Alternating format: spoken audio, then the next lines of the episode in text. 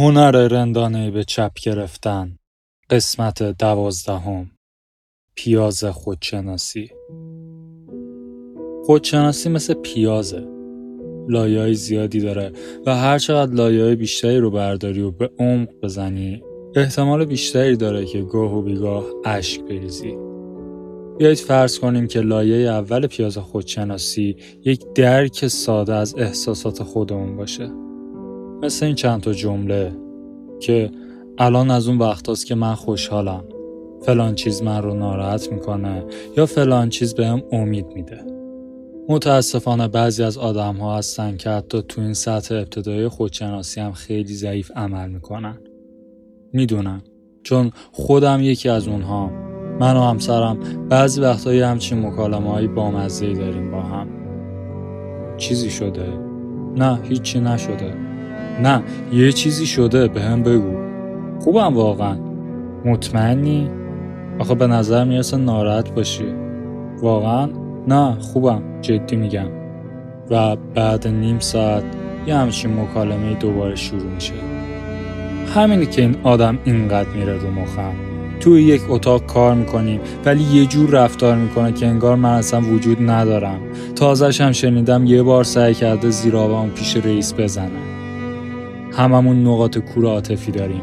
اغلبشون هم به عواطفی معروف میشن که در خلال بزرگ شدن توی مغزمون فرو کردن که احساسات نامناسبی هستن. سالها تمرین و تلاش لازمه که تو شناسایی نقاط کور بهتر بشیم و بتونیم به خوبی ابرازشون کنیم. این یک وظیفه خیلی مهمه و به زحمتش میارزه. لایه دوم پیاز خودشناسی. توانایی پرسیدن این سواله که چرا ما عواطف خاصی رو حس می‌کنیم. این چراها سوالات سختی هستند و معمولا ماها یا حتی سالها طول می‌کشه که جواب درست حسابی و دقیقی بهش داد. بیشتر آدم ها نیاز دارن که برن پیش یک روانشناس تا برای اولین بار این سالها ازشون پرسیده بشه. این سالها اهمیت زیادی دارن. چون روشن می‌کنن که چه چیزی رو موفقیت یا شکست می‌دونی چرا عصبانی هستی؟ آیا دلیلش اینه که تو رسیدن به هدف شکست خوردی؟ چرا حس بی انگیزگی داری؟ آیا دلیلش اینه که فکر می‌کنی به اندازه کافی خوب نیستی؟ این لایه از سوالات کمک می‌کنه که ریشه عواطفی رو درک کنیم که ما رو احاطه می‌کنن. وقتی علت ریشه ای رو پیدا کردیم اون وقت تو بهترین حالت می‌تونیم کاری کنیم که تغییرش بدیم. ولی پیاز خودشناسی یک لایه دیگه هم داره که عمیق تره این لعنتی پر از اشکه. لایه سوم ارزش های فردی ماست. چرا من این نکته رو موفقیت یا شکست می‌دونم؟ چجوری خودم رو محک می‌زنم؟ بر اساس چه استانداردی دارم خودم و آدمهای اطرافم رو قضاوت می‌کنم. رسیدم به این لایه خیلی سخته و مستلزم تلاش و زیر سوال بردن های مداومه ولی مهمترینه چون ارزش های ما ماهیت مشکلاتمون رو تعیین می‌کنن و ماهیت مشکلاتمون کیفیت زندگیمون رو تعیین می‌کنن. ارزش ها اساس هر چیزی هستن که ما هستیم و کارهایی که انجام میدیم اگه چیزی که ارزش میپنداریمش بیفایده باشه. اگه چیزی که موفقیت یا شکست میدونمش یلخی انتخاب شده باشه اون وقت هر چیزی که روی این ارزش ها بنا میشه مثل افکار، عواطف یا حسای روزمره. به نوعی تا سریا می‌رود دیوار کج. هر فکر یا حسی که در مورد شرایط خاصی به ذهنمون خطور می‌کنه برمیگرده به اینکه چقدر اون رو ارزشمند قلمداد می‌کنیم. بیشتر آدم ها تو جواب دقیق دادن به این چراها افتضاحن و این باعث میشه که نتونن دانش عمیقی در مورد ارزش هاشون پیدا کنن. البته که ممکنه بگن صداقت و رفاقت براشون ارزشه ولی فردا روز پشت سرت حرف می‌زنن و در مورد دروغ میبافن تا در مورد خودشون حس بهتری داشته باشن. یا یکی ممکنه احساس تنهایی کنه ولی وقتی از خودش می‌پرسه که چرا همچین حسی داره اولین راهکاری که به ذهنش می‌رسه اینه که هیچکی باحال نیست. هیچکی به اندازه کافی باهوش نیست که اونو درک کنه و در نتیجه بیشتر و بیشتر از مشکلاتش تفره میره به جای اینکه سعی کنه اونا رو حلشون کنه. برای خیلی ها این همون خودشناسیه. حالا اگه هم بتونن به عمق بزنن و به ارزش های بنیادیشون نگاه کنن متوجه میشن که تحلیلاشون بر اساس تفره رفتن از پذیرش مسئولیت مشکلاتشون بوده. تا اینکه بخوان دقیق مشکل رو شناسایی کنن. متوجه میشن که تصمیماتشون رو در راستا و به نفع سرخوشی های زود گذر گرفتن. نه خلق شادکامی واقعی. بیشتر راهنماها و مدرس های خودیاری هم این سطح عمیقتر خودشناسی رو نادیده می‌گیرن.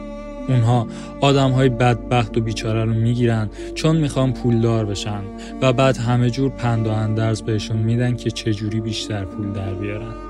و در تمام این مدت سوالات مهم مربوط به ارزش ها رو نادیده می‌گیرن.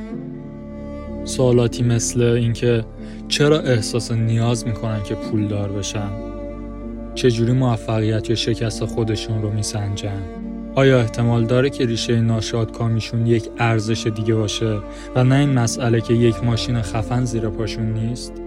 بیشتر پندا های اون بیرون تو سطح کم عمقی کار می‌کنن و حال آدم ها رو تو کوتاه مدت خوب می‌کنن در حالی که مشکلات واقعی و بلند مدت حل نشده باقی میمونن ادراک و احساسات آدم ها ممکنه تغییر کنه ولی ارزش های بنیادی و معیارهایی که برای ارزیابی ارزش ها مورد استفاده قرار میدن تغییری نمی‌کنه.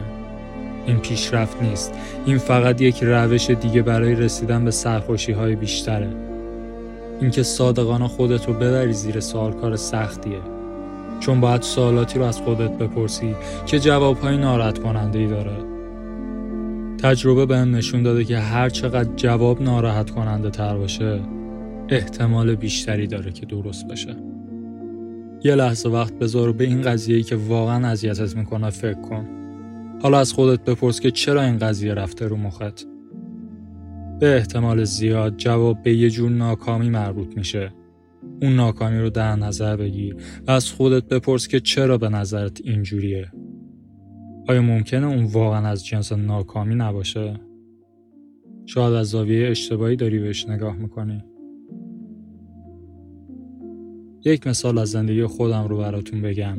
اینکه داداشم جواب اسمس ها یا ایمیل هام رو نمیده میره رو مخم. چرا؟ چون انگار من تخمشم نیستم. به نظرت چرا اینجوریه؟ چون اگه می‌خواست با هم رابطه داشته باشه ده ثانیه وقت میذاشت و یه جوری با هم تماس می‌گرفت. چرا این قضیه که با برادرت در ارتباط نیستی برات یک ناکامی محسوب میشه؟ چون ما داداشیم. ما باید رابطه خوبی با هم داشته باشیم. ببین دو تا چیز دارن اینجا عمل می‌کنن.